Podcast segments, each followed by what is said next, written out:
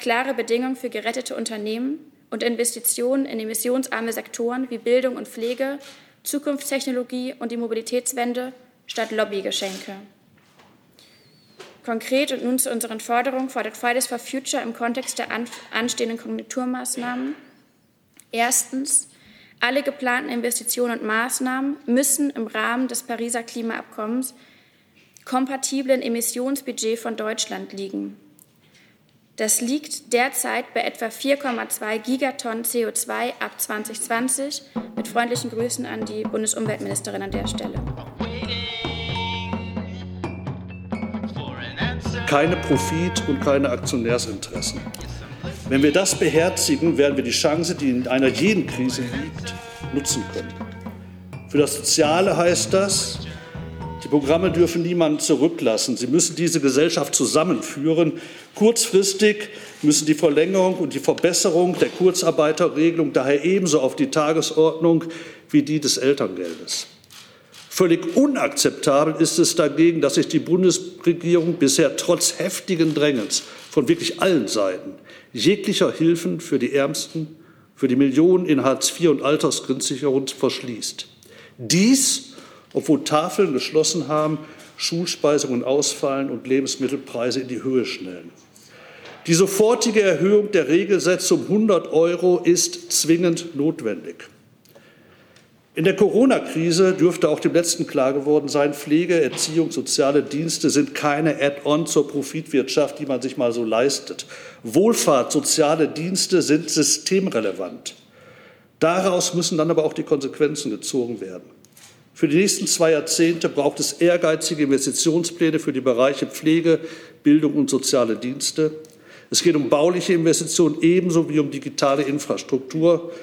Und vor allem der Personalstand ist in diesen Bereichen endlich bedarfsangemessen auszubauen. Schließlich muss, auch was soziale Dienstleistungen anbelangt, alles dafür getan werden, dass die Kommunen ihre finanziellen Handlungsfähigkeiten behalten. Die Pläne vom Finanzminister Scholz zur Stützung der Kommunalfinanzen sind daher aus unserer Sicht nur zu unterstützen. Was die Details und Größenordnung unserer Investitionsvorstellung für das Soziale anbelangt, darf ich Sie auf den gemeinsam von Parität und BUND verfassten Investitionsplan verweisen, der im Übrigen hier vor dem Saal ausliegt. Herzlichen Dank. Vielen Dank, Herr Schneider. Frau Neubauer. Guten Tag, vielen Dank für die Einladung. Mein Name ist Luisa Neubauer. Ich spreche hier heute für Fridays for Future. Und ganz persönlich spreche ich auch als Tochter einer Krankenschwester, die mit Covid-Patienten arbeitet und zusätzlich seit langem beim Paritätischen Wohlfahrtsverband organisiert ist. Erstmals äußert sich Fridays for Future Deutschland heute Seite an Seite mit Gewerkschafts- und Sozialvertreterinnen. Zusätzlich werde ich gleich eine Neuauflage unserer politischen Forderungen vorstellen. Zunächst aber zu dieser doch recht einzigartigen Konstellation hier. Dies ist ein historischer Moment für uns als Klimaaktivistin, die zum heutigen Tag ganz bewusst eine Allianz mit zwei so großen und starken Akteuren jenseits der Klimaszene geschmiedet haben. Dem gingen lange Gespräche und schon vereinzelte Aktionen voraus. Gemeinsam schlagen wir heute eine Brücke zwischen sozialer und ökologischer Gerechtigkeit. Wir präsentieren einen Gegenentwurf zu den opponistischen Erzählungen, Alt und Jung, Gewerkschaft und Bewegung, Klima und Arbeitsplätze würden zusammen nicht funktionieren. Das tun wir im vollen Bewusstsein existierender Diskrepanzen, aber eben auch mit der Bereitschaft, darüber zusammenzufinden. Wir sind der Beweis, dass soziale Absicherung und konsequenter Klimaschutz sich keinesfalls im Wege stehen, sondern sich gegenseitig bedingen. Wir drei bilden heute stellvertretend für die Institution hinter uns das Ende der Ausrede seitens der Bundesregierung. Auf Klimaschutz müsse man im Zweifel verzichten, da er sozialen Zusammenhalt gefährden würde oder den ArbeitnehmerInnen immer und unter allen Umständen missfallen würde. Wir drei machen vor, wie eine sozial-ökologische Krisenhaltung, ein Selbstverständnis aussehen kann inmitten der Corona-Pandemie. Wir drei konstituieren den politischen Willen, sich ernsthaft mit einer sozial-ökologischen Transformation zu beschäftigen, den wir diese Tage bei der Bundesregierung vergeblich suchen. Wir lösen das fatale Missverständnis auf, dass es irgendeine Rechtfertigung dafür gäbe, blind und bedingungslos den dreckigsten Industrien des Landes Geschenke zu machen und am Ende des Tages zu erklären, es gäbe kein Geld mehr für soziale Absicherung oder Klimaschutz. Klimaschutz darf kein Privileg sein, nicht im Supermarkt und nicht im Bundeshaushalt. Klimaschutz ist nicht nice to have, es ist die Voraussetzung für gesunde, zukunftsfähige Gesellschaften. Klimaschutz kommt allen zugute, kein Klimaschutz trifft, trifft die Schwächsten am härtesten. Damit ist der Ruf nach Klimagerechtigkeit unweigerlich der Ruf nach sozialer Gerechtigkeit. Fight every crisis, sagen wir mit einem Nachdruck. Wir haben eben gehört, wie ähm, Corona als Chance aussehen kann, was für eine Chance es ist. Aus der Perspektive der jungen Generation hier füge ich hinzu, wir sprechen nicht nur von einer Chance. Eine Chance impliziert, sie zu verpassen, wäre eine Option. Das ist nicht der Fall. Wir sprechen von einer klaren Verantwortung, dafür zu sorgen, dass die Corona-Bewältigung andere Krisen, ökologische wie soziale, nicht verschärft, sondern mitdenkt. Für die junge Generation wäre eine Corona-Politik, die die anderen bestehenden Krisen ausblendet, katastrophal und gleichbedeutend mit einer Zerstörung ihrer Zukunftsperspektiven. Dass das herausfordernd ist, ist keine Frage. Und das bedeutet natürlich auch, dass Minister und Ministerpräsidenten nicht nur mit den Herren aus der Autolobby zum Lunch gehen können, um sich Inspiration für Maßnahmenpakete zu holen. Heute Abend und in den kommenden Wochen wird über Gelder verhandelt, die nicht einfach rumliegen. Wir reden von Schulden, die gemacht werden in historischer Höhe, Schulden, die meine Generation abbezahlen werden wird. Wir reden von Investitionen, dessen Konsequenzen wir, die junge Generation, am längsten tragen werden müssen. Wir reden von Investitionen, die getätigt werden müssen, weil verantwortungslose Ausmaße andauernder Profitmaximierung und Kommerzialisierung in der Vergangenheit soziale und Gesundheitssysteme anfällig gemacht haben für Krisen wie etwa Corona. Wir zahlen also auch gerade für die wirtschaftliche Ignoranz der Generation vor uns. Im Gegensatz zu den meisten Menschen, die heute Entscheidungen fällen, werden wir Jungen es sein, die die Folgekosten der ökologischen, ökonomen und sozialen Ignoranz der heutigen Regierung zahlen werden müssen. Wir erwarten staatliche Verantwortung, die der Tragweite der aktuellen Investitionsentscheidungen entspricht. Wie das nicht aussehen soll, hat die Bundesregierung nun bewiesen mit einer Zusage von 9 Milliarden Euro an die Lufthansa ohne verbindliche Klimaziele oder Debatten über eine Abwrackprämie für Verbrenner. Profiteure der Corona-Programme sind bis dato die großen Wirtschaftslobbys. Politik für eine resilientere Gesellschaft sieht anders aus. Die historische Verschuldung muss die Frage beantworten, wie sie aussehen kann, diese Wirtschaft, die ökologische Grundlagen schützt und soziale Gerechtigkeit und Sicherheit gewährleistet.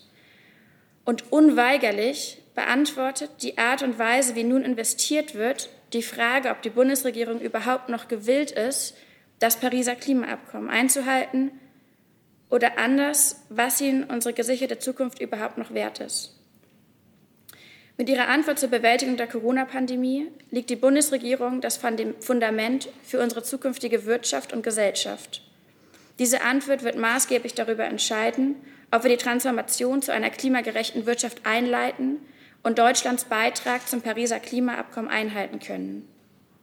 Konjunkturmaßnahmen können langfristig nur helfen, wenn sie am 1,5 Grad Ziel ausgerichtet sind und das Wohl von Gesellschaft und Menschen an erster Stelle stellen. Dazu braucht es klare Bedingungen für gerettete Unternehmen und Investitionen in emissionsarme Sektoren wie Bildung und Pflege, Zukunftstechnologie und die Mobilitätswende statt Lobbygeschenke. Konkret und nun zu unseren Forderungen fordert Fridays for Future im Kontext der anstehenden Konjunkturmaßnahmen. Erstens, alle geplanten Investitionen und Maßnahmen müssen im Rahmen des Pariser Klimaabkommens kompatiblen Emissionsbudget von Deutschland liegen. Das liegt derzeit bei etwa 4,2 Gigatonnen CO2 ab 2020. Mit freundlichen Grüßen an die Bundesumweltministerin an der Stelle. Daher fordern wir die Entwicklung eines Mechanismus zur Feststellung der Kohlenstoffintensität bestehender und geplanter Investitionen und Maßnahmen. Seitens der Bundesregierung, die Ergebnisse werden veröffentlicht, unabhängig kontrolliert und regelmäßig aktualisiert. Zweitens, wir fordern die signifikante Erhöhung des CO2-Preises. bei gleichzeitiger Anpassung anderweitiger Steuern, um die steuerliche Belastung zu verschieben und keinesfalls zu erhöhen. In der mittleren Frist ist dabei ein CO2-Preis anzustreben, der den Folgekosten von etwa 180 Euro pro Tonne entspricht. Drittens. Wir fordern die Subventionen für fossile Energieträger abzuschaffen und insbesondere eine sofortige Abkehr von dem Vorschlag einer Neuwagenprämie bzw. effektiv einer Abwrackprämie. Und viertens, wir fordern, dass die Bundesregierung bei der Vergabe von Steuergeldern klare Bedingungen hin zu einer klimagerechten Wirtschaftstransformation setzt. Das heißt insbesondere, dass keine börsennotierten Konzerne gerettet werden können, die kein verbindliches Klimaziel und keinen überprüfbaren Plan für die Einhaltung des 1,5 Grad Ziels vorweisen können. Diesen Forderungen verleihen wir heute mit Aktionen unter dem Motto Klimaziel statt Lobbydeal in über 60 Städten in Deutschland Ausdruck. Konjunkturmaßnahmen, die soziale und ökologische Krisen nicht ausblenden, sondern mitdenken, sind gefragt. Antworten auf Corona, die unsere Zukunft nicht an die lauteste Lobby verkaufen, sondern nachhaltig mithelfen, eine langfristig krisenfeste Gesellschaft zu bauen. Wir sagen Fight Every Crisis und meinen es genauso. Wir wissen, dass es nicht leicht ist, noch immer sind wir mitten in der Corona-Krise, aber es hat auch niemand behauptet, dass es leicht sein würde. Im Anschluss an diese Pressekonferenz laden wir Sie sehr herzlich ein, zu unserer Fridays for Future Aktion anlässlich des Koalitionsausschusses zum Pariser Platz zu kommen. Auch Verdi wird da prominent vertreten sein. Vielen Dank. Vielen Dank, Frau Neubauer. Hey, liebe UnterstützerInnen, hier ist Thilo. Es gibt was Neues. Wir haben eine neue Bankverbindung. Wie ihr wisst, gibt es Junge Naiv ja nur dank eurer finanziellen Unterstützung. Wir sind nicht kommerziell, wir machen keine Werbung. Wenn ihr uns also per Überweisung entweder einmalig oder jeden Monat per Dauerauftrag Geld zukommen lasst, ist es super wichtig, dass ihr ab sofort unsere neuen Kontodaten nutzt. Diese findet ihr in der Beschreibung. In Sachen PayPal hat sich nichts geändert. Also, danke vorab und jetzt geht's weiter. Und bevor Mirabal von Verdi zu Wort kommt, bitte ich die Kolleginnen und Kollegen aus der Bildberichterstattung doch dringend darum, auf die Sicherheitsabstände zu achten und dann vielleicht auch mal zu wechseln, damit auch andere eine Chance haben auf ein gutes Bild. Also mir hat das jetzt hier gerade nicht so gut gefallen, diese Rudelbildung, muss ich ganz ehrlich sagen. Frau Ball, bitte. Vielen Dank. Vielen Dank für die Einladung. Äh, ich spreche für die Gewerkschaft Verdi. Mein Name ist Mira Ball. Ich bin die Leiterin der Fachgruppe Busse und Bahn. Konjunkturpolitische Maßnahmen müssen jetzt vor allem auf die sozialökologische Transformation abzielen. Um sozialen Zusammenhalt und Klimaschutz zu sichern, müssen Daseinsvorsorge und Sozialstaat ausgebaut sowie Arbeitnehmerrechte und Tarifbindung gestärkt werden. Die Gewerkschaft Verdi schlägt in ihrem Konjunktur- und Investitionsprogramm konkrete Maßnahmen vor. Das finden Sie dort vorne. In der Pandemie sehen wir den Stellenwert einer starken öffentlichen Daseinsvorsorge. Die öffentlichen Dienste halten das Land zusammen. Dieser Zusammenhalt ist gefährdet, wenn die Kommunen jetzt in eine finanzielle Schieflage geraten. Bei gleichzeitig steigenden Ausgaben wird aktuell mit 40 Milliarden Steuerausfällen gerechnet. Die Kommunen müssen zukünftig die öffentliche Daseinsvorsorge nicht nur aufrechterhalten, sondern auch Investitionen in den sozialökologischen Umbau tätigen können. Dazu braucht es jetzt einen Rettungsschirm, der angemessen ist. Im Hinblick auf die ökologische und soziale Bedeutung des öffentlichen Verkehrs möchte ich darauf besonders eingehen. Alle sind in den vergangenen Wochen verlässlich von den Beschäftigten im ÖPNV an ihr Ziel gebracht worden. Das gilt gerade für Beschäftigte des Gesundheitswesens, aus der Pflege und aus dem Handel.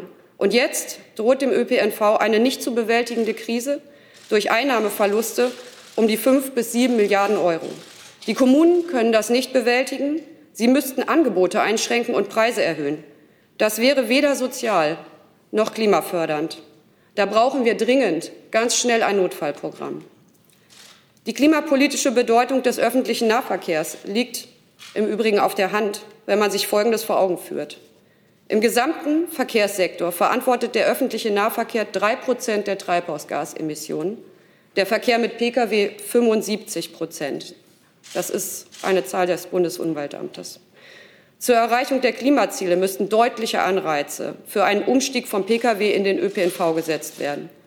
Dazu trägt eine Mobilitätsprämie bei, mit der in erster Linie ÖPNV-Abonnements, Jobstickets, Bahncards sowie die Anschaffung von Fahrrädern und E-Bikes gefördert werden. Die Mobilitätsprämie sollte die Höhe eines durchschnittlichen Jobtickets betragen. Derzeit sind viele Menschen von finanziellen Einschnitten betroffen, die größere Investitionen, wie zum Beispiel die Anschaffung eines Pkws, gar nicht erlauben. Eine Mobilitätsprämie würde alle mobiler machen. Aber um sozial und klimapolitisch wirksam zu werden, muss der öffentliche Nahverkehr attraktiver und vor allem zukunftsfest gemacht werden. Der ÖPNV als kommunale Ausgabe ist seit Jahren chronisch unterfinanziert. Da steht ein akuter Investitionsstau in Höhe von 4 Milliarden Euro. Die Umsetzung der Barrierefreiheit kommt noch dazu. Und es fehlt an Personal. In den vergangenen 20 Jahren ist die Anzahl der Beschäftigten um ein Fünftel reduziert worden, bei einem Zuwachs von Fahrgästen um 25 Prozent. Gegenüber dem Jahr 2000 fehlen heute 15.000 Beschäftigte. Ein Umstieg vom Pkw in den ÖPNV setzt ein attraktiveres Angebot voraus. Dafür sollte die Beförderungsleistung des öffentlichen Nahverkehrs bis 2030 verdoppelt werden. Ein Investitionsprogramm müsste dafür bis 2030 jährlich 7 Milliarden Euro in die Infrastruktur und zusätzliche Fahrzeuge vorsehen. Eine Verdopplung der Beförderungsleistung erfordert außerdem eine Aufstockung des Personals um rund 60 Prozent. Das sind immerhin gut 70.000 Arbeitsplätze. Warum die öffentlichen Investitionen sinnvoll sind? Kreditfinanzierte öffentliche Investitionen steigern die wirtschaftliche Leistungsfähigkeit und Dynamik der Volkswirtschaft. Ein investierter Euro erhöht das Sozialprodukt um mehr als anderthalb Euro. Unsere Kinder und Enkelkinder erben so einen höheren öffentlichen Kapitalstock, moderne Schulen, Universitäten, Krankenhäuser und öffentliche Mobilität.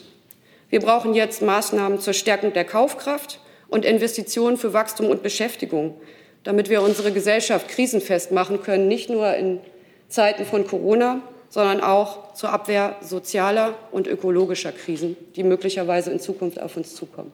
Vielen Dank. Vielen Dank, Frau Ball. Fragen können auch heute wieder online gestellt werden. Das gilt für die Mitglieder der Bundespressekonferenz beziehungsweise für den Verein der Auslandspresse. Wir starten aber hier im Saal mit Herrn Jung. Wenn Sie sich auch kurz vorstellen würden. Ja, Thilo Jung, Jung und Naiv. Mir geht es um den Punkt der sozialen Gerechtigkeit und der Ökologie. Und ich will das mal am, am schnellen Ausstieg der fossilen Energieträger äh, machen, konkret am Beispiel Datteln 4. Frau Neubauer, Sie sitzen neben einer Gewerkschaft, die Datteln 4 unterstützt und die Öffnung des Kohlekraftwerks. Äh, warum ist Verdi trotzdem ein Partner für euch oder für, für Sie? Und Frau Ball, können Sie mal erklären, wie das zusammenpasst, was Sie jetzt erzählen als Vertreterin der Gewerkschaft mit Ihrer Unterstützung für Datteln 4?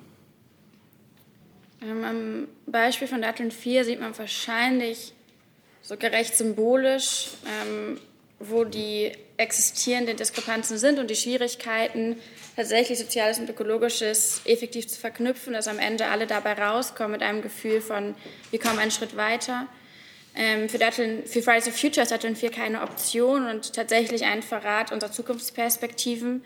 Und es ist jedoch bewusst, dass ökologische Transformation und vor allem ein Kohleausstieg nur funktionieren können, wenn Investitionen und Zahlungen nicht primär an die Industrien und deren Aufsichtsräte und Vorsitzende gehen, sondern eben Lösungen gefunden werden für die Arbeitnehmerinnen und Arbeitnehmer. Das muss passieren und dass sich Gewerkschaften für die Rechte der Arbeitnehmerinnen und Arbeitnehmer einsetzen, ist in dem Sinne überhaupt nicht überraschend.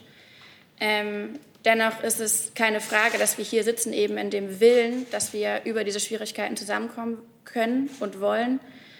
Ähm, was gerade passiert und was wir sehen, ist, dass vor allem seitens der Bundesregierung erzählt wird, es gäbe keine Möglichkeit, Soziales und Ökologisches effektiv zu verbinden und beide Rechte gleichermaßen zu stärken. Und entsprechend erklärt wird, es ginge einfach nicht weiter, müsste einen Schritt zurückgehen. Das ist eben keine Option, sondern was wir fordern, ist Handlungsbereitschaft und Einsatz dafür, um eben Lösungen zu finden, die deutlich besser sind als die heutigen. Denn was am Samstag dann passiert wird, ist im besten Falle noch ein Skandal, aber im Zweifel einfach eine gigantische Katastrophe. Ja, Frau Norbert hat ähm, im Grunde schon den ersten wichtigen Punkt genannt. Natürlich setzen wir uns für die Rechte von Beschäftigten ein. Das heißt aber keineswegs, dass Verdi keine Energiewende will, sondern es ist ein breiteres Thema, was man auch breiter bearbeiten muss.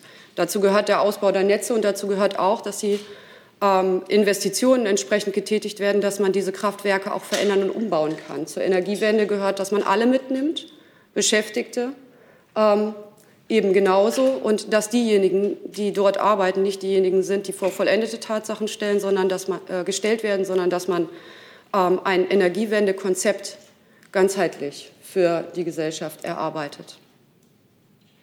Aber das Problem ist ja, wenn es konkret wird, dann entscheidet sich Verdi gegen Klimaschutz, Frau Ball.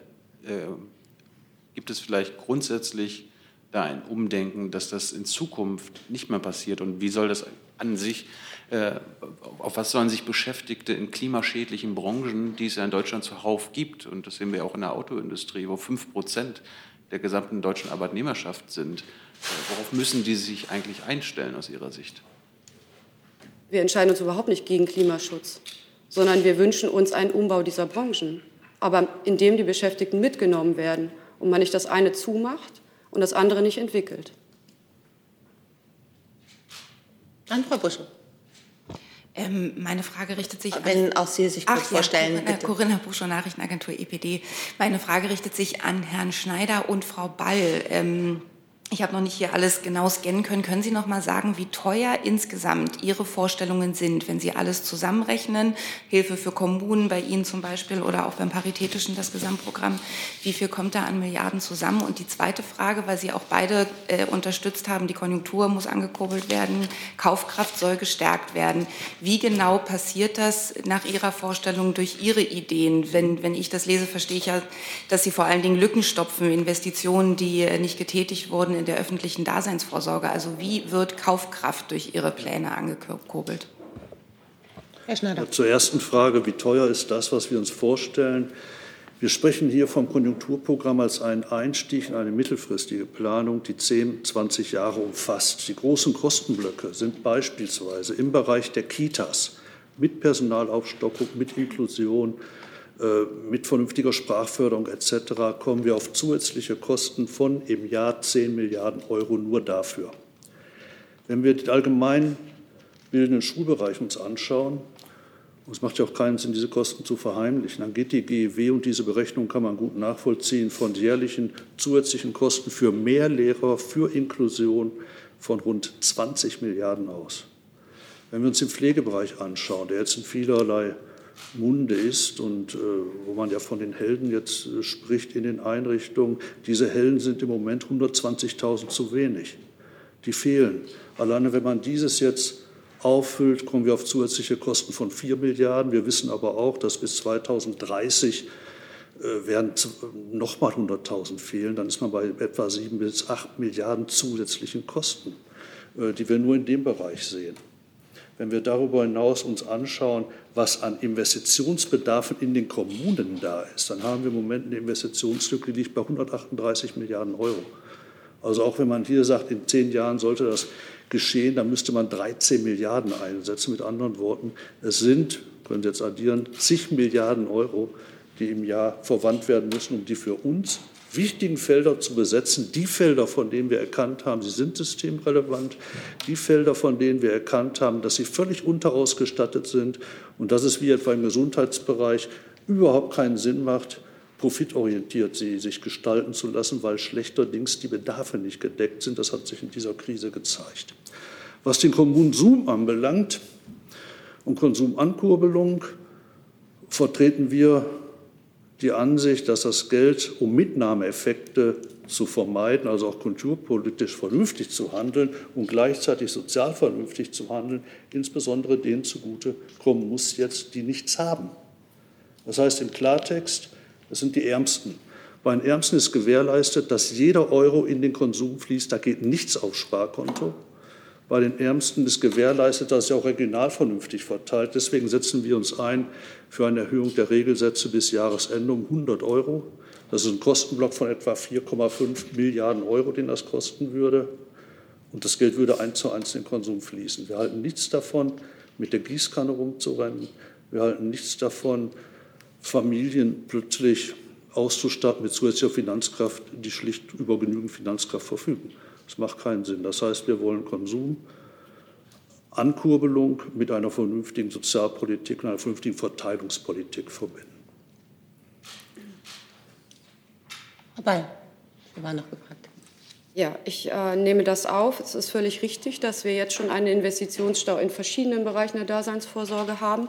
Verdi hat äh, aus dem Grund mit anderen Akteuren auch ein zehnjähriges Programm gefordert für insgesamt 50 Milliarden Euro zum Abbau ähm, dieses Investitionsstaus. Und wir meinen, dass wir jetzt in dieser Krise ein weiteres zusätzliches Programm brauchen. Das sollte etwa drei Prozent des Bruttoinlandsprodukts betragen. Das sind äh, noch einmal 100 Milliarden Euro als Konjunkturinvestitionsprogramm. Und ähm, wenn es insbesondere um die Frage der Kaufkraft geht, dann äh, gibt es einerseits den Vorschlag von Verdi, Konsumchecks ähm, zu verteilen, die allen zugutekommen, also nicht für bestimmte Waren, sondern äh, die Bürgerinnen und Bürger sollen selbst entscheiden, was sie äh, anschaffen wollen. Das sind allerdings einmalige Maßnahmen und äh, Maßnahmen wie Investitionen, insbesondere große Investitionsprogramme, sind beschäftigungsfördernd, sind wachstumsfördernd für die Regionen auch, wo sie passieren und äh, sind insbesondere im Zusammenhang mit Tarifbindung und Arbeitsbedingungen zu sehen. Denn die wirkliche Kaufkraft ist ja die Binnenkaufkraft.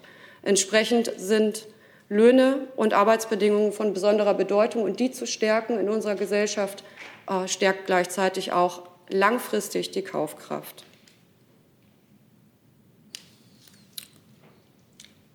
Dann Herr Kreuzfeld. Ja, Malte Kreuzfeld von der Taz. Ähm, ich wüsste gerne noch mal zum Thema Abwrackprämie, weil da ja heute auch drüber gesprochen wird. Frau Ball, ähm, Frau Neubauer und Herr Schneider haben klar gesagt, dass sie dagegen sind. Bei Ihnen fiel das Stichwort, wenn ich jetzt verpasst habe, nicht. Würde mich noch mal interessieren, wie steht Verdi zur Abwrackprämie? Und ähm, die IG Metall als die in diesem Bereich zuständige Gewerkschaft ist ja ausdrücklich für eine Abwrackprämie, auch für Verbrenner. Da würde mich bei Frau Neubauer und Herrn Schneider interessieren, wenn es Ihnen da nicht mal gelingt, eine Gewerkschaft, die jetzt Ihre neuen Verbündeten sind, davon zu überzeugen, dass das äh, unsinnig ist. Wie wollen Sie das dann bei der Bundesregierung hinkriegen? Hm. Ja, unser Schwerpunkt liegt auf ähm, der Mobilitätsprämie, die natürlich viel weiter gefasst ist und damit auch den Nicht-Pkw-Vorrang und Vorschub leisten soll. Ähm, das bedeutet äh, nicht zwangsläufig, dass es ähm, absolut unmöglich wäre, dass verbrennungsarme Fahrzeuge gefördert werden könnten, aber es ist absolut nicht unsere Priorität.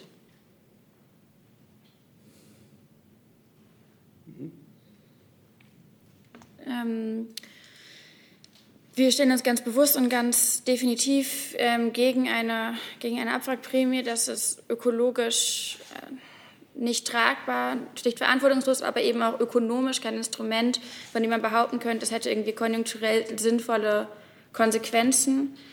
Ähm, wir appellieren an die Bundesregierung, eben im Kontext zum Beispiel mit den Beschäftigten in den ähm, entsprechenden Betrieben Kompromisse zu finden. Es kann ja nicht die Lösung sein, dass Menschen praktisch genötigt werden, Autos zu verkaufen, zu kaufen, für die wir im Land keinen Platz haben und ökologisch überhaupt keinen Ort haben, wo man sie äh, verantwortungsbewusst lassen könnte. Also es passt nicht in unser Emissionsbudget rein. Der Verkehrssektor macht seit Jahren Probleme und die Automobilindustrie hat die letzten 30 Jahre praktisch unsere Klimaziele boykottiert. Ähm, es wäre völlig sinnentleert, dort jetzt eine Kaufprämie anzubringen, die Autos fördert, die in den absehbaren nächsten Jahren auch nicht mehr zugelassen werden können, laut europäischen Emissionsgrenzwerten. Das heißt, ähm, an der Stelle geht es darum, Kompromisse zu finden. Was IG Metall macht, ist ja offensichtlich, die Interessen der Beschäftigten zu schützen. Ähm, dass das notwendigerweise mit einem Autokauf von einer Technologie des letzten Jahrhunderts von, davon abhängt, kann ja nicht die Lösung sein. Wir erwarten da Kreativität und vor allem Innovationsfreude, was Policy-Maßnahmen betrifft nicht nur Larifari-Erzählung von Innovationsoffenheit, was technologische Entwicklung betrifft, sondern eben auch was tatsächliche politische Maßnahmen angeht.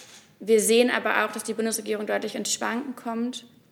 Zumindest wenn man das verfolgt, über die letzten Wochen wurden diese Prämien oder diese Abwrackkonzepte deutlich euphorischer angekündigt, als sie jetzt noch diskutiert werden. Also wir leben, erleben auch da, dass zurückgerudert wird. Und natürlich sind wir auch im engen Austausch mit Menschen oder Vertreterinnen und Vertretern aus der Regierung über das Konzept Abwrackprämie und machen sehr deutlich, dass das keine Option ist und im Zweifel ein Ausverkauf wäre, ähm, der ja, nicht zu rechtfertigen ist, nicht mal mehr nur vor Menschen, denen der Klimaschutz am Herzen liegt oder die generationengerecht denken, sondern auch vor allem Menschen, die in Deutschland die Steuergelder zahlen und die sich fragen, wo das gerade investiert wird. Wir haben gerade von links und von rechts gehört, wie großartig die Notwendigkeit ist, zu investieren in zukunftsfähige Sektoren, in emissionsarme Sektoren, in sozialen Bildung und Pflege. Es ist nicht nachvollziehbar, wenn man eine Abwrackprämie noch als Konzept verkaufen möchte in diesem Land. Und da muss natürlich gewährleistet sein, dass die Beschäftigten ähm, entsprechenden Schutz erfahren. Ja, ich fand die Frage sehr bemerkenswert. Wie wollen Sie die Kanzlerin überzeugen, auf eine Abwrackprämie zu verzichten, wenn die Gewerkschaften nicht alle völlig davon überzeugt sind? Es hat ja zwei Aspekte, die Frage. Das eine ist, äh, wie wollen wir überzeugen, es gibt für die Abwrackprämie kaum gute Argumente. Für uns als Sozialverband Wohlfahrtsverband sowieso nicht. 40 Prozent der Menschen in Deutschland eben von der Hand in den Mund, die können sich keinen Neuwagen leisten, so oder so nicht. Und das war vor Corona. Mittlerweile haben weitere Haushalte ihre Ersparnisse völlig aufgebraucht. Das heißt, hier geht es bei der Abwrackprämie ja, um eine Begünstigung sehr Wohlhabender. Es geht darum, vor allen Dingen Mitnahmeeffekte zu schaffen. Denn wenn jemand 50.000 Euro für einen Wagen ausgeben will, dann wird er es nicht davon abhängig machen, ob er 5.000 Euro Prämie kriegt. Das heißt, auch konjunkturpolitisch ist es mehr als fragwürdig, was da passiert. Und deswegen sagen wir Nein. Das ist die Sache. Wie überzeugen wir die Kanzlerin? Ich denke, weil es so ist, dass wirklich kaum vernünftige Argumente da sind und weil in der breiten Bevölkerung klar ist, wir werden nichts von der Prämie haben. Selbst wenn fünf Prozent der Beschäftigten der Automobilindustrie tätig sind, ich mache mal ein anderes Beispiel, im Bereich der Wohlfahrt, den wir vertreten, nur bei unseren Verbänden sind fünf Prozent der, oder mehr, sechs, sechs Prozent der gesamten Erwerbstätigen tätig im gesamten Bereich Wohlfahrtspflege, Pflege noch viel mehr. Also ich denke, die Bevölkerung wird verstehen, wir haben nichts von der Abwrackprämie, das ist unsere Chance. Die Bevölkerung wird in der Breite verstehen, es geht hier um blinden Lobbyismus, der da gepflegt wird. Auch das ist unsere Chance. Das Einzige, was wir jetzt machen können in den nächsten zwei, drei Wochen, ist öffentlichen Druck machen und deutlich machen, es ist eine breite Mehrheit, die wird das nicht akzeptieren. Ich denke, nur dann haben wir eine Chance, auch gegen Abwrackprämie und Ähnliches vorzugehen. Was die Unstimmigkeiten, die sollen ja gar nicht nur den Tisch gekehrt werden, gerade auch zwischen uns dreien hier anbelangt. Natürlich sind wir nicht einig an bestimmten Punkten. Der Paritätische hält überhaupt nichts für Kaufgutscheine für Millionäre beispielsweise oder ähnliches, aus verschiedenen Gründen. Aber nichtsdestotrotz müssen wir doch sehen, was wir heute hier machen, ist die Bekundung des Willens, dass wir all diese Dinge ausräumen, dass wir sie diskutieren, dass wir mittelfristig auf eine starke Bewegung raus wollen von Gewerkschaften, von Sozialverbänden, von Klimaaktivisten, von Umweltverbänden, die versuchen, Leitplanken zu entwerfen für das, was finanz- und konjunkturpolitisch in dieser Republik passieren soll. Darum geht es. Und ich bin da recht zuversichtlich, dass wir diese ja, Unstimmigkeiten untereinander, die ich aber erstmal für normal halte am Beginn eines solchen Prozesses, dass wir die nicht schnell, sage ich auch, nicht schnell, aber ausräumen werden können. Davon bin ich überzeugt. Wenn uns das gelingt, dann würde ich Frau Neubauer recht geben. Dann hatten wir heute einen historischen Tag. Wenn uns das nicht gelingt, hat man eine Eintagsfliege, gebe ich auch recht, wer das sagen sollte. Das werden die nächsten Wochen und Monate zeigen. Wir arbeiten daran und sind festen Willens, unserer Überzeugung, dass Klima- und Sozialpolitik nur zusammenzudenken sind, dass dieses auch institutionell jetzt eine Klammer findet. Daran werden wir wirklich mit aller Kraft arbeiten. Und die wunden Stellen haben Sie völlig richtig erkannt. Fridays for Future ist übrigens auch im Gespräch mit der IG Metall, also auch über die Diskrepanzen hinaus. Ähm, wir ja, sehen, dass es von allen Seiten jenseits einzelner Akteure großartige Gesprächsbereitschaft gibt und auch Kompromissbereitschaft. Hier werden eben große Weichen gestellt. Frau Wolf. Äh, Jana Wolf, Mittelbayerische Zeitung. Ich habe zwei Fragen. Die erste an Herrn Schneider. Mich würde interessieren, wie Sie zu dem äh, vorgeschlagenen Familienbonus von 300 Euro ähm, stehen, der generell pauschal für alle Familien ausgezahlt werden soll. Das ist die eine Frage. Und die andere Frage richtet sich an Frau Neubauer und Herrn Schneider nochmals. Ähm, wir sprachen jetzt von der Überzeugungskraft in Richtung Regierung. Mich würde interessieren, wie Sie die Bereitschaft in breiten Teilen der Bevölkerung sehen, diese Maßnahmen und diesen Transformationsprozess mitzutragen, mitzugehen. vor dem Hintergrund, dass jetzt insbesondere in diesen Zeiten der Krise Vertrauen in bestehende Strukturen eigentlich gewachsen ist. Also man hat in vielen Umfragen gesehen, also beispielsweise die Unionsparteien haben stark an Zustimmung gewonnen, aber auch generell Vertrauen in staatliche Institutionen ist gewachsen, was ja eigentlich eine Bestätigung des Bestehenden ist. Vor diesem Hintergrund, wie optimistisch sind Sie, dass so fundamentale Transformationsprozesse mitgetragen werden? Also zur ersten Frage der, des Familienbonus wir waren erst sofort absolut dagegen, wurden aber jetzt ein bisschen besänftigt dadurch, durch den vernünftigen Vorschlag von dem Walter Bojan, in der Spitze diesen Familienbonus mit dem Effekt aus dem, ja, aus dem Freibetrag, Kinderfreibetrag zu verrechnen. Das heißt im Klartext, die, die wirklich über den Freibetrag äh, sehr stark begünstigt sind, würden durch eine Verrechnung leer ausgehen. Da haben wir gesagt, okay, das ist schon mal vernünftig, denn was sollen wirklich extrem gut Verdienende jetzt mit 300 Euro? Ähm, von uns aus soll wirklich, wenn das Geld denn da ist, jeder Geld bekommen.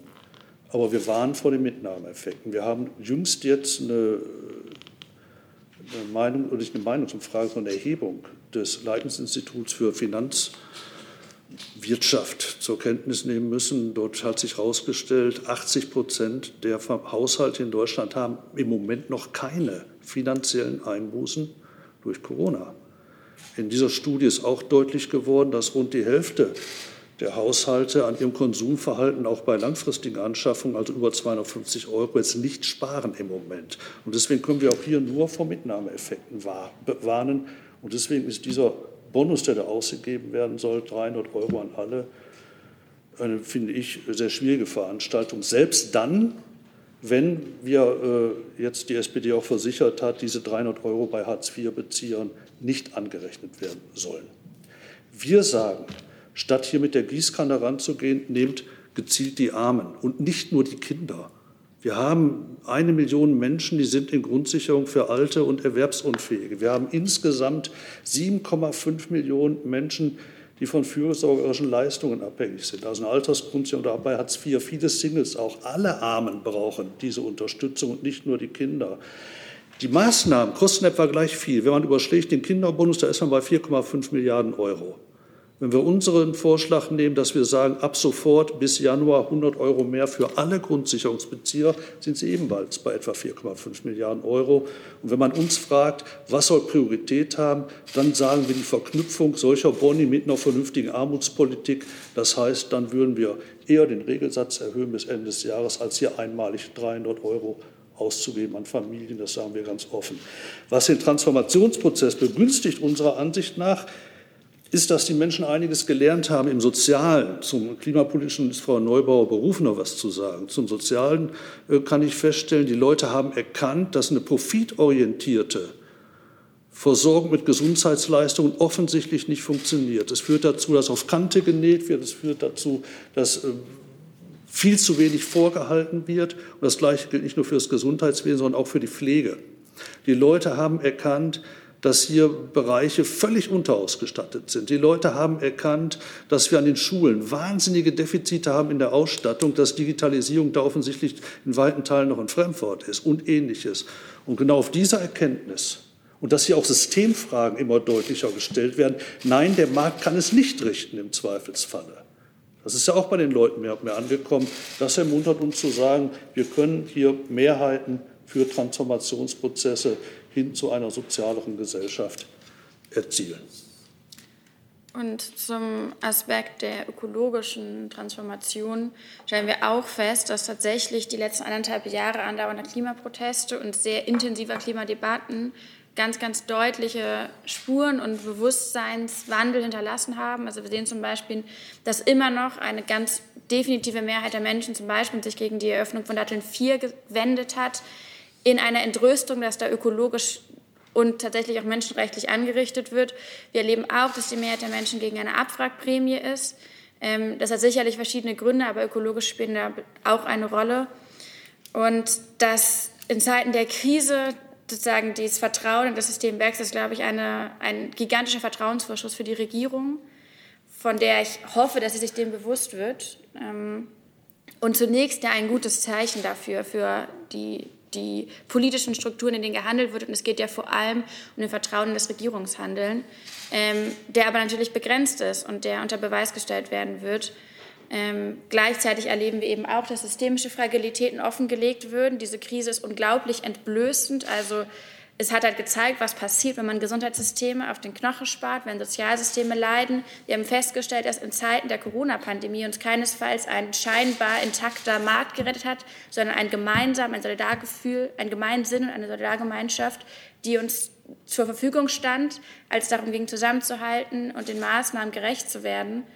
Ähm, und das haben wir zumindest auch feststellen in Fridays for Future, verändert die Herangehensweise der Menschen sehr und den Blick auf die, auf die vor allem Wirtschaftsfunktion hinter, diesen, hinter unseren Systemen.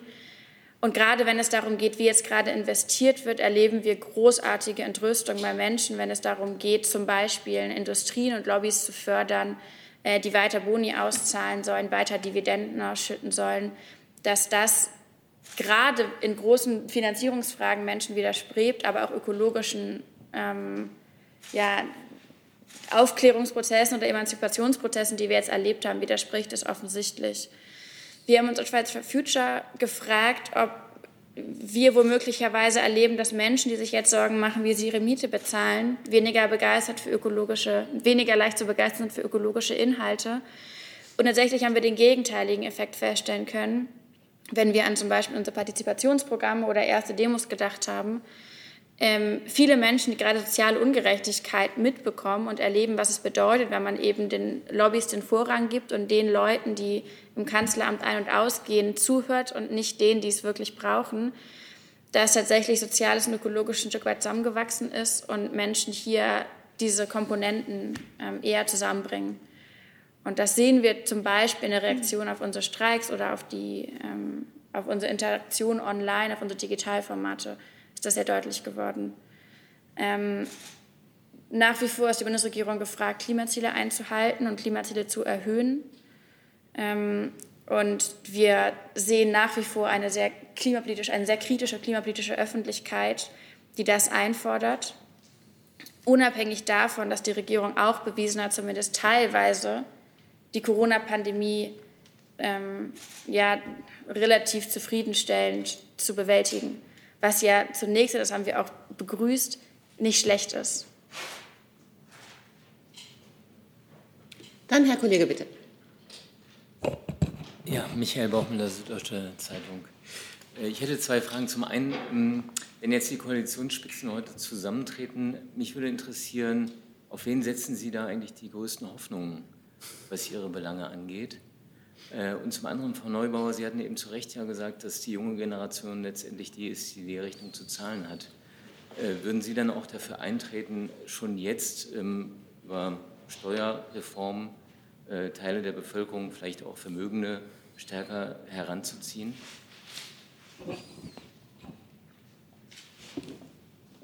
Die Frage nach den Hoffnungsträgern richtete sich, glaube ich, an alle. mein Gott, Hoffnungsträger, ein großes Wort. Nein, also ich, wir, stellen, wir stellen erstmal fest, dass äh, aus unserer Sicht äh, Herr Scholz mit einem guten Plan reingegangen ist, was die Kommunen anbelangt. Auch wir haben hier eine Priorität. Soziales spielt sich vor Ort ab und nicht irgendwo. Ich will Zahlen nennen. Bei uns in den Spitzenverbänden der freien Wohlfahrtspflege haben wir rund 1,9 Millionen Beschäftigte. Davon haben wir 500.000 in Bereichen, die sogenannt freiwillig finanziert sind von Kommunen. Das sind Frauenhäuser, das sind Beratungsstellen, äh, alles Mögliche, wirklich, äh, Jugendzentren. Und wenn hier für die Kommunen fürs nächste Jahr, wenn der Schuldenberg da ist, jetzt nicht sofort was getan wird, dann werden die da brutal reinhauen. Und, da, und dann wissen wir, dann bleibt da von sozialer Infrastruktur, Jugendarbeit oder anderes möglicherweise wenig über. Und deswegen setzen wir hier stark an dem Punkt beispielsweise auf Herrn Scholz. Was äh, die Frage anbelangt, ähm, wie sieht es mit äh, Maßnahmen aus, die Menschen vor dem Gang in die Armut bewahren in dieser Krise, halten wir auch das, was jetzt vorgeschlagen wird, wurde von Herrn Heil für hochvernünftig, nämlich Kurzarbeitergeld im Zweifelsfall auf zwei Jahre zu verlängern Wir sagen auch, das reicht so nicht. Wir sagen, 80 Prozent müssen vom ersten Tag an fließen und nicht erst nach Monaten. Denn sonst müssen die Leute an ihr wenig Erspartes ran. Das kann es nicht sein. Gleiche gilt für Elterngeld. Also unterm Strich.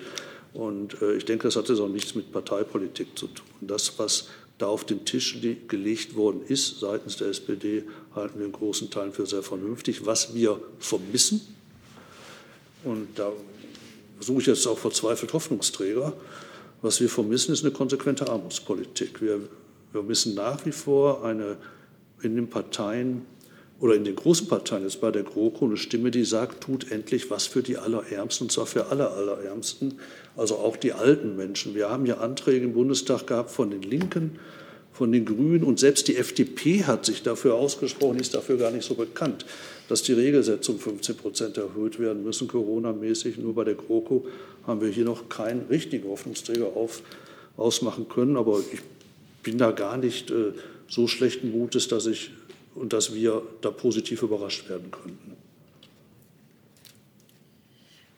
Tja, also ähm, das ist natürlich eine komplizierte Frage. Wir haben die Regierung letztes Jahr mehrfach gefragt, ob sie sich sicher ist, dass sie diese Koalition weiterführen möchte, äh, weil wir da Zweifel hatten. Ähm, wir hören zumindest mündlich vielfach von Vertreterinnen und Vertretern der SPD, sie seien sich sicherer mit den Klimazielen. Wir haben da auch viel Gespräche geführt, ähm, dass sie sich dann aber einlassen mit der, naja, mit, dem, mit der Verabschiedung der Klimaverantwortung der CDU spricht natürlich nur auch dann eine klare Sprache dafür, wie konsequent die SPD dann die Klimaziele eigentlich verfolgt oder ökologische Grundlagen bewahren möchte. Also zumindest hören wir da rhetorisch mehr, aber wie das dann am Ende aussieht, wenn man sich einigen muss, ähm, für unser Empfinden war das zumindest in großen Teilen letztes Jahres ähm, fragwürdig, ob da die Integrität der SPD, wenn sie denn welche hat, ökologisch betrachtet, überhaupt bewahrt werden kann, wenn sie sich auf solche Deals einlässt mit der Union. Ähm, was so Klimakompetenz betrifft, ähm, ist das in der Regierung, in der Bundesregierung ähm, ja jetzt keine Blumenwiese für uns wir haben ehrlicherweise schockiert festgestellt, dass selbst die, Umweltbundes, äh, die Bundesumweltministerin das Konzept des Emissionsbudgets negiert, bewusst, ähm, was nicht nur den Erkenntnissen des Weltklimarates widerspricht, sondern auch klimapolitisch eine sehr, sehr fragwürdige, sehr, sehr fragwürdige Perspektive ist. Ähm, wir setzen da auf ähm, bessere Recherche. Ähm, im Zweifel geht es, glaube ich, für uns weniger um Hoffnungsträger als um Verantwortung. Ähm, die Bundesregierung, das haben Sie ja selbst gesagt, ähm, trifft gerade großartige Entscheidungen mit auch wirklich zeitlicher Tragweite für unsere Generation. Bisher ist überhaupt nicht abzusehen, dass die Belange junger Menschen aus einer politischen Perspektive überhaupt Beachtung finden. Ähm, und wir sind im Zweifel diejenigen, die diese Pfade und diese Pfadabhängigkeiten, die heute eben vorausgesetzt werden, ähm, dann auszuhandeln haben. Und das ist bisher eine eher deprimierende Veranstaltung. Ähm, aber wie gesagt, wir sind heute sehr aktiv und haben jetzt bewusst unsere Forderung nochmal ähm, aktualisiert, weisen darauf hin, dass eben überprüft werden muss, was die, Emissions also die emissiven Konsequenzen von einzelnen Maßnahmen ist. Wenn man nicht nachvollziehen kann, ob eine Maßnahme innerhalb oder außerhalb unseres CO2-Budgets ist, äh, dann muss ein Mechanismus entwickelt werden, ähm, wir wissen, dass im Finanzministerium zumindest darüber nachgedacht wird. Also setzen wir sehr darauf, dass daran weiter getüftelt wird, weil es scheint äh, nicht nachvollziehbar, wie wir auf die Idee kommen würde, ein Investitionsprogramm zu schnüren, bei dem nicht nachvollziehbar ist, ob wir überhaupt das Paris-Abkommen noch einhalten können. Ähm, das ist keine Politik, die in irgendeiner Weise tragfähig ist und vor allem halt eben für junge Generationen nicht. Ähm, genau an der Stelle beste Grüße an die Regierung. Ich würde gerne jetzt so drei Namen droppen, von denen wir sagen, boah, das sind unsere Leute und die vertreten uns heute. Ähm, ja, schade. Ball. Ja, ähm, also auf wen setzt man besonders? Wir haben eine große Koalition. Es ist äh, auch ein politischer Aushandlungsprozess, was passiert. Ähm, und ähm, Herr Schneider hat es angesprochen, Herr Scholz hat den richtigen Weg eingeschlagen mit dem Rettungspaket für Kommunen. Die CDU hat jetzt noch mal einen Vorschlag äh, ins Spiel gebracht, der definitiv unzureichend ist. Es muss ausreichend sein. Ähm, ich habe das ja eben äh, in meinem Vortrag dargestellt. Alleine der ÖPNV fünf bis sieben Milliarden, wenn das bei den Kommunen liegen bleibt. Der Verkehr ist generell äh, immer ein sehr, sehr hoher Posten in den kommunalen Haushalten. Gleichzeitig im Übrigen ähm, klimapolitisch von besonderer Bedeutung und die Bundesregierung äh, hat die Klimaziele unterschrieben. Also die Kommunen brauchen ohnehin Unterstützung, ähm, mindestens bei diesem Thema, aber auch bei vielen anderen, ähm, um sich mal all der Themen anzunehmen, die wir jetzt nicht erst seit Corona haben, sondern eben eigentlich schon viel länger. Und ähm, auch der Punkt, äh, das heißt, alle klatschen jetzt für die Beschäftigten. Ähm, so richtig erkennen, äh, wie da die Idee jetzt aussieht, also die Tarifbindung zu stärken, ähm, eine weitere Unterstützung auch langfristig äh, für die Krankenversorgung, für die Krankenhäuser zu haben, dass auch wieder Personal aufgebaut werden kann, dass insgesamt in den öffentlichen Diensten sich diese Situation wieder verbessert ähm, sehen wir ehrlich gesagt auch noch nicht. Das heißt, da fehlt so ein bisschen so der große Wurf. Also auf der einen Seite spricht man zum Beispiel am ÖPNV von Elektrobussen. Da möchte man viel investieren. Ich will da an der Stelle mal sagen, ein Elektrobus, der kostet so viel wie drei normale Busse. Also wenn ich den ÖPNV wirklich ausbauen möchte und viele Menschen zum Umstieg bringen möchte, dann muss ich erstmal das Angebot deutlich attraktiver machen. Und ähm, das wäre da ebenfalls der falsche Weg, weil man irgendwie nicht so die Sache richtig in die Hand nimmt. Und genau das fehlt uns jetzt auch, also dass man das wirklich ähm, mal betrachtet als, ja, einmal, wir haben deutlich gesehen, was diese Krise uns gezeigt hat, wo die Defizite liegen. Im Grunde haben wir es vorher schon gewusst. Ich glaube, alle, die hier auf dem Podium sitzen, haben davon schon gesprochen, äh, auch in der Öffentlichkeit. Jetzt sieht man es nun deutlich. Und äh, jetzt ist also die Frage, ähm, geht man denn jetzt eigentlich den Weg, dass man das wirklich ernst nimmt, dass man durch Investitionen dort, wo die Menschen sie brauchen vor Ort, nicht nur die, die da arbeiten, sondern auch diejenigen, die von den öffentlichen Dienstleistungen, von der Gesundheitsversorgung und Pflege profitieren, weil sie sie auch brauchen, dass man an der Stelle ähm, jetzt mal wirklich wirkungsvoll anpackt, ansetzt. Und da fehlt uns gerade noch überhaupt so richtig die Idee, ähm, wer das in die Hand nehmen wird und ähm, ob man das denn ähm, auch in den Vordergrund stellen wird oder ob man das am Ende dann möglicherweise diskutieren wird gegen äh, Wirtschaftsförderungsmaßnahmen, die im Übrigen ähm, nicht äh, erkennbar gekoppelt werden an äh, die Arbeitsbedingungen und äh, das, was für die Beschäftigten am Ende dann unter dem Strich äh, das auch bedeutet. Wir haben jetzt gar nicht über die Ministerpräsidenten gesprochen, die sind ja auch gefragt. Ja. ja, wir haben da spannende Gespräche, vor allem mit den Kollegen aus Baden-Württemberg. Ähm, ja, ähm. Die letzte Frage hat Thile Jung. Bitte? Ja. So, zu besteuern. Ach so, die Vermögensabgabe und so. Mhm. Ähm, naja, wir stellen natürlich fest, dass alle Akteure eigentlich gerade sagen, bitte mehr Geld. Ähm, und normalerweise wäre dann diese Routine, dass man am Ende sagt, ups, ähm, Klimaschutz, jetzt total schwierig, dann müssen wir Budgets kürzen. Soziales, hui, müssen wir mal gucken. Und vielleicht die Kinder, aber dann, dass man die ganzen, also wirklich alle Abend irgendwie mitdenkt, das reicht dann auch nicht mehr. Ähm, ist verantwortungslos, man könnte es ja auch andersrum machen. Also man könnte auch gucken, wie sieht eigentlich eine Wirtschaft aus, die gewährleistet, dass soziale Absicherung passiert für alle, dass ökologische Grundlagen geschützt werden. Dann stricken wir eine Wirtschaft, die das nicht alles wieder kaputt macht. Ähm, wir Fridays for Future hat keine Position, keine dezidierte Position zur Vermögensabgabe. Ähm, das funktioniert nicht so richtig mit dem Konzept Unite Behind the Science, weil wir eben sagen, wir, also wir gucken auf die Emissionen und eine Bedingung dafür, dass Klimaschutz umgesetzt werden kann, also die Legitimierung für Klimaschutz muss, ist, dass er gerecht sein muss. Deswegen sind wir eine Klimagerechtigkeitsbewegung. Ähm, entsprechend reden wir eben von dieser steuerlichen Verschiebung das heißt natürlich im, unterm Strich, wenn man die CO2-Steuer weiterrechnet, heißt es natürlich, dass diejenigen, die mehr CO2 emittieren, mehr zahlen. Das sind die Besserverdienenden. Dass es in die Richtung eine Verschiebung gibt, in Richtung der Emission, die korreliert mit Einkommen, ist klar. Ähm, wir gehen aber eben von der emissiven Perspektive daran ähm, und nicht dezidiert stellen wir fest, dass eine bestimmte Bevölkerungsgruppe jetzt mehr zahlen müsste. Ähm, das geht überhaupt nicht auf. Ähm, klar ist aber, Klimaschutz ist eine geteilte Aufgabe und da müssen, ähm, da reden wir international davon, dass die reichen Staaten mehr sind als die armen und dass sich das übersetzen wird in tragbare Instrumente auf Nationalebene ist auch klar. Ähm, das ist eigentlich nicht so schwer, diese Rechnung. Liebe Hörer, hier sind Thilo und Tyler. Jung und Naiv gibt es ja nur durch eure Unterstützung. Hier gibt es keine Werbung, höchstens für uns selbst. Aber wie ihr uns unterstützen könnt oder sogar Produzenten werdet, erfahrt ihr in der Podcast-Beschreibung. Zum Beispiel per PayPal oder Überweisung. Und jetzt geht's weiter. Dann die letzte bitte kurze Frage von Thilo Jung und auch die Bitte um kurze Antworten. Dankeschön äh, Integrität der Grünen. Gibt es die, wenn der mächtigste Grüne für Verbrenner kämpft? Und Frau Ball, Sie sind Verkehrsexpertin bei Verdi. Ist Verdi denn gegen ein Tempolimit, äh, so wie die IG Metall? Also nachdem Datteln, Sie sind für Datteln 4, Sie sind nicht gegen Verbrennerprämien, sind Sie denn für ein Tempolimit? Verdi ist nicht gegen ein Tempolimit. Und ähm, ich will noch mal betonen, es geht uns um den Umstieg aus dem Pkw.